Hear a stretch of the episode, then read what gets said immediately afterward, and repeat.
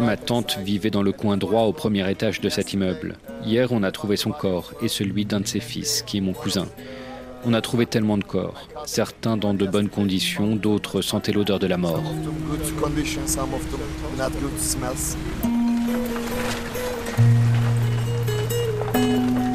RFI. Grand reportage. Bilan provisoire, plus de 45 000 morts. Le 6 février, un violent tremblement de terre a frappé le sud de la Turquie et la Syrie voisine. Dans le Hatay, l'une des provinces les plus touchées, les habitants ont d'abord été livrés à eux-mêmes en attendant les secours. Deux semaines et demie après le séisme, la Turquie n'a pas fini de compter ses morts. Les recherches ont été arrêtées dans plusieurs provinces le week-end dernier, alors que la terre a de nouveau tremblé lundi soir. Retour sur les premières heures qui ont suivi cette catastrophe, la plus grave de l'histoire de la Turquie moderne. Turquie, quand la terre tremble, c'est un grand reportage de Manon Chaplin.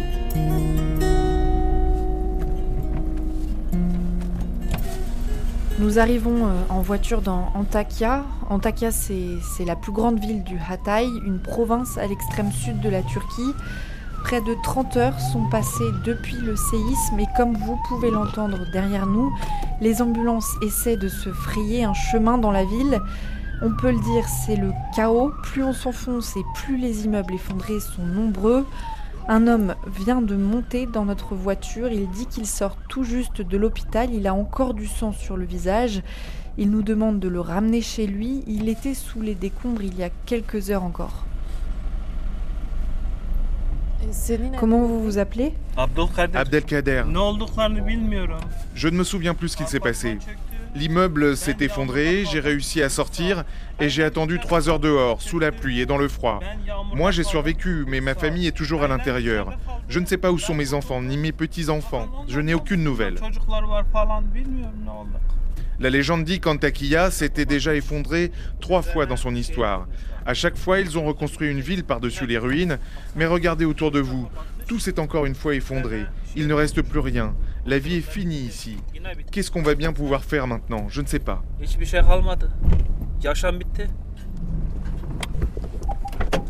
On a dû descendre la voiture parce que les routes euh, qui mènent vers la maison d'Abdelkader sont toutes fermées. Donc on continue à pied. Abdelkader a mal aux jambes. Il s'est blessé lorsque son immeuble s'est effondré. Alors on marche très lentement.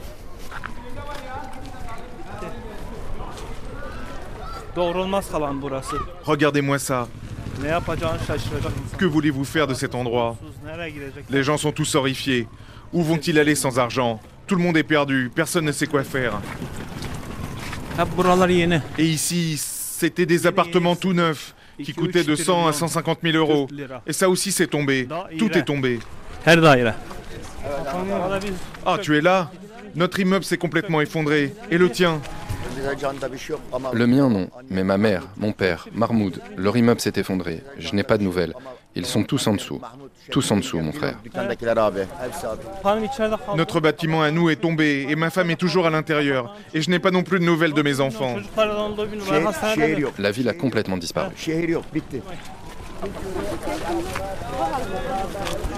Ce quartier semble particulièrement touché. Il n'y a plus aucun immeuble debout. Il y a un tractopelle qui arrive, euh, tous les habitants lui courent après, tout le monde demande à ce que ce tractopelle vienne, euh, vienne les aider. Parce que pour le moment, c'est vrai qu'il n'y a pas d'équipe de secours. Euh, les habitants font un peu face à eux-mêmes. Il y a quelqu'un? Il y a quelqu'un? Ce sont les habitants qui, qui sortent les victimes des décombres. Il y a quatre personnes qui viennent d'être sorties. Elles sont gravement blessées et crient de douleur.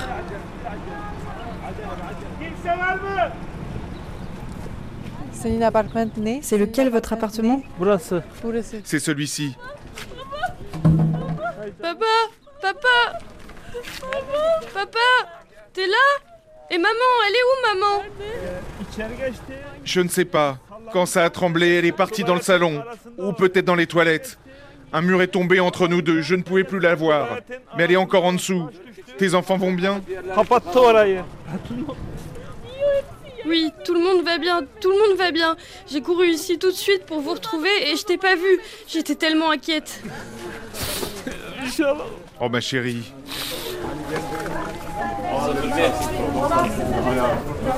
On est toujours à Antakya, on arrive maintenant dans un hôpital de la vieille ville.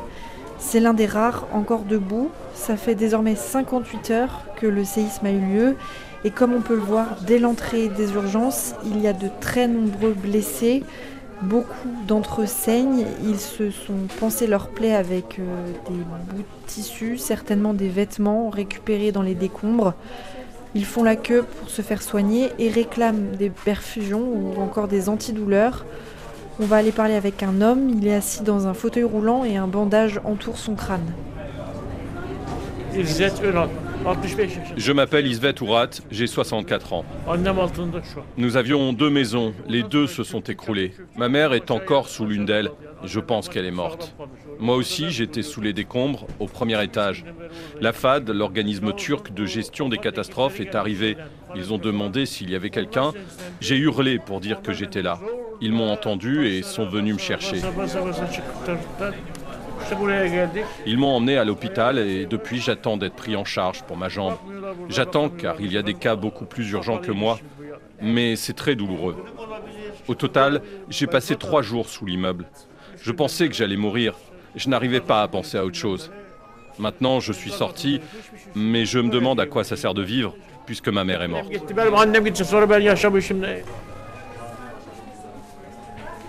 L'homme euh, qui nous parlait à l'instant vient de s'isoler pour aller pleurer. Autour de nous, il y, a, il y a aussi des personnes qui cherchent les membres de leur famille. Les médecins sont ultra sollicités, ils sont clairement en sous-effectif. Il y a un docteur pas très loin de nous, on va essayer d'aller lui poser quelques questions. Est-ce que c'est difficile de travailler dans ce, dans ce contexte pour vous? Uh, Oui, c'est vraiment difficile car nous n'avons aucun médicament, aucun équipement. On essaie juste d'aider les gens avec les moyens du bord, c'est tout. Nous sommes venus à six médecins d'Erzurum dans l'Est. On nous avait dit qu'il y avait beaucoup de besoins dans cette zone. On est arrivé ici par nous-mêmes, on ne savait même pas s'il y avait des hôpitaux encore fonctionnels dans la ville. Donc on a débarqué, on a regardé autour de nous et on a d'abord essayé de sauver les gens sur lesquels nous sommes tombés dehors et qui étaient blessés. Puis on a trouvé cet hôpital pour travailler.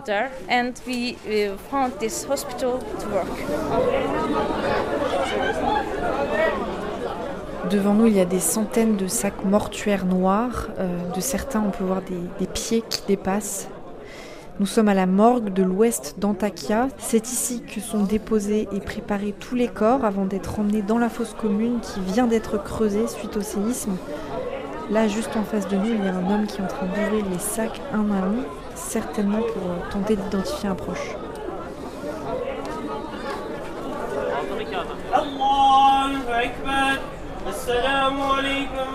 À chaque fois qu'un nouveau corps arrive, les imams de la Dianette, la Direction nationale des affaires religieuses, se mettent en ligne et font une dernière prière. il y en a un qui nous fait signe d'approcher.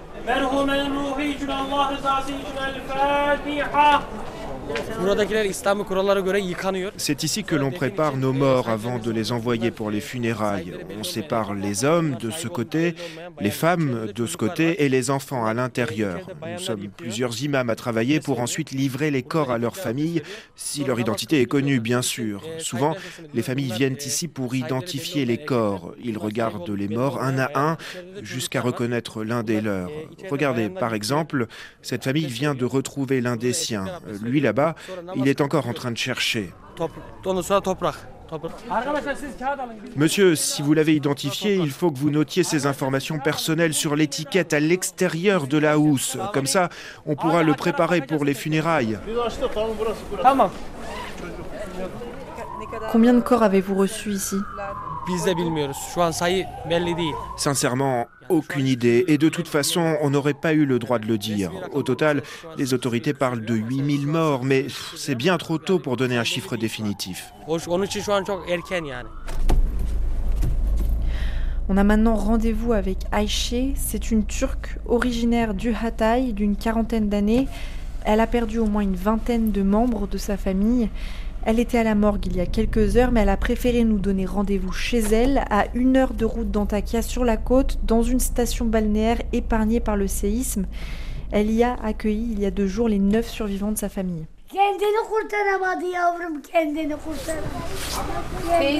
Tata, pas maintenant. Pas maintenant, Tata.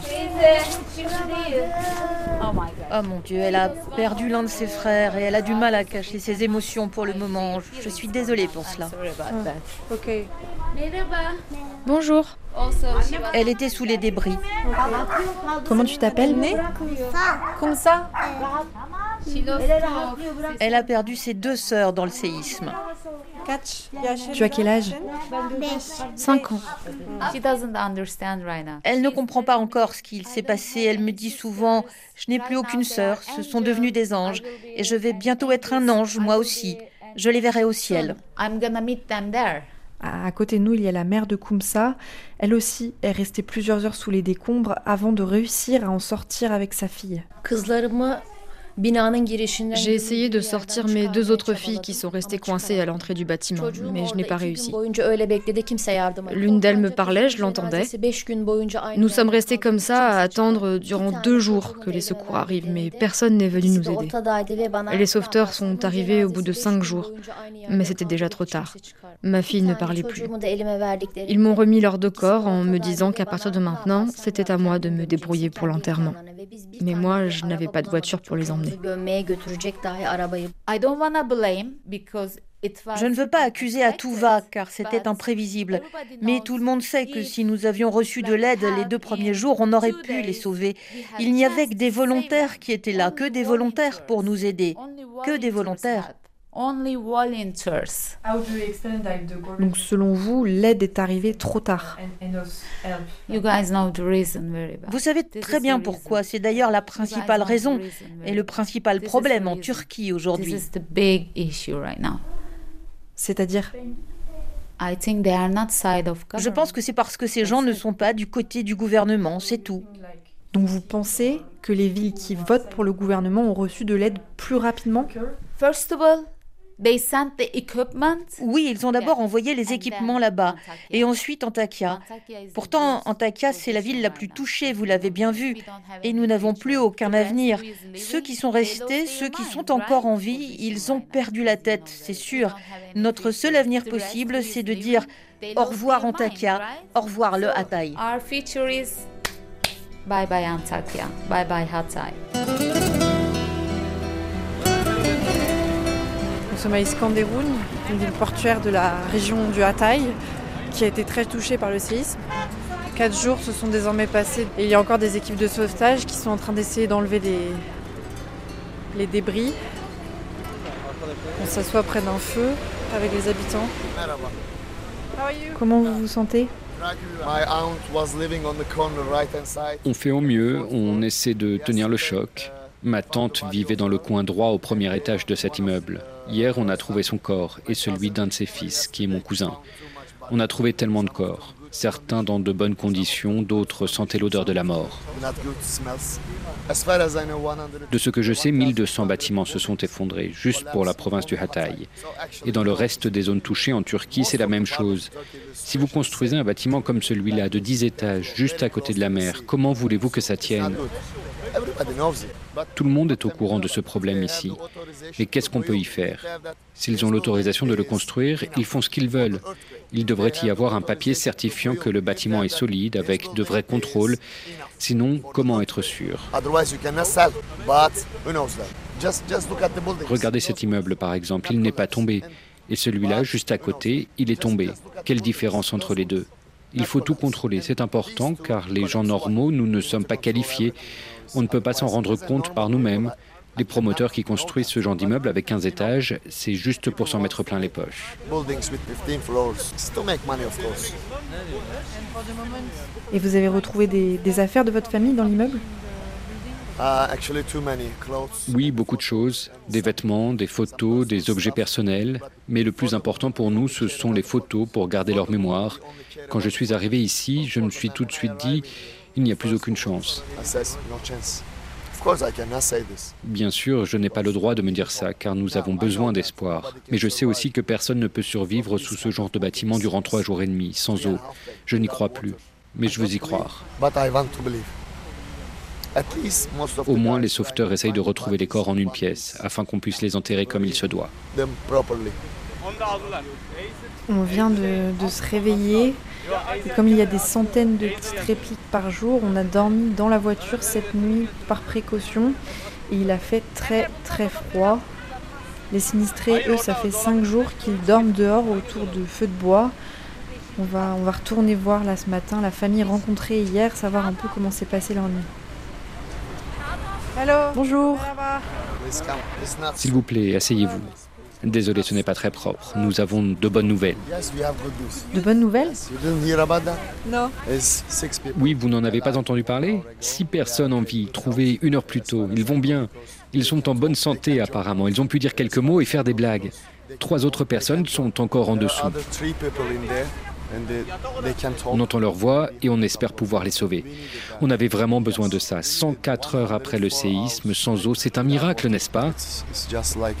Tout le monde ici est très content et je peux voir que vous l'êtes aussi. Donc maintenant, euh, peut-être que vous avez un peu, un peu d'espoir pour votre famille? Tout le temps, nous devons garder espoir. Nous n'avons pas le choix. Qu'est-ce qu'on peut faire d'autre? On arrive devant le cimetière de, Adana. il y a euh, une cinquantaine de voitures garées devant le cimetière. Je pense qu'il y a beaucoup de corps qui sont arrivés ces derniers jours. Ce ne sera pas ici que ce sera le plus massif. Euh, on a vu des images dans le cimetière de Gaziantep par exemple, où il y a des tombes par dizaines sur une centaine de mètres. Euh, mais même ici, à 200, plus de 200 km de l'épicentre, on voit quand même, il y a beaucoup beaucoup de monde qui afflue dans le cimetière. Et dès l'entrée, il y a des tombes euh, qu'on voit qui ont été creusées très fraîchement, la terre est encore fraîche, euh, avec des numéros posés dessus. Et plus on avance dans le cimetière, plus on arrive euh, sur une sorte de, de terre plein, aride. Et là, il y a, il y a plein de familles qui attendent, des tractopelles qui creusent des trous. Je pense que c'est ici que vont être enterrés tous les morts du séisme. Bonjour, je suis une journaliste française. Vous avez perdu un de vos proches dans le tremblement de terre Oui, bien sûr. C'était tellement dur. J'étais dans un petit village quand le séisme a eu lieu. Ma mère et mon père m'ont appelé en me disant Gourkan, nous venons te rejoindre. Cinq minutes après, ils ont décidé de changer de plan. Ils sont remontés dans leur appartement au troisième étage pour récupérer des affaires. Juste le temps de cinq minutes. Ma mère m'a appelé pour me demander Gourkan, je suis à la maison, est-ce que tu as besoin de quelque chose? Je lui ai dit que non et surtout, qu'est-ce que tu fous? Sors de là tout de suite. Cinq minutes plus tard, il y a eu une réplique. La moitié du bâtiment s'est écroulé, l'autre est resté debout. Ma mère était dans la partie qui est tombée. Mon père était dans celle restée debout. Est-ce que vous pouvez imaginer ça? Après six jours, on a récupéré ma mère sous les décombres et maintenant on est ici au cimetière. Et regardez-moi ça, elle est là, sous la terre. Quand a eu lieu la cérémonie? Ça vient tout juste de finir. Regardez, la tombe est juste là. On l'a décorée d'un drapeau turc et de quelques fleurs, mais ce n'est pas la tombe définitive. Je vais revenir, lui construire une vraie tombe, peut-être dans un ou deux ans. Je suis musulman et ma mère est musulmane aussi, mais je peux vous assurer qu'on n'a pas qu'une seule vie, on en a deux. Et un jour ou l'autre, je sais que l'on se retrouvera, elle et moi.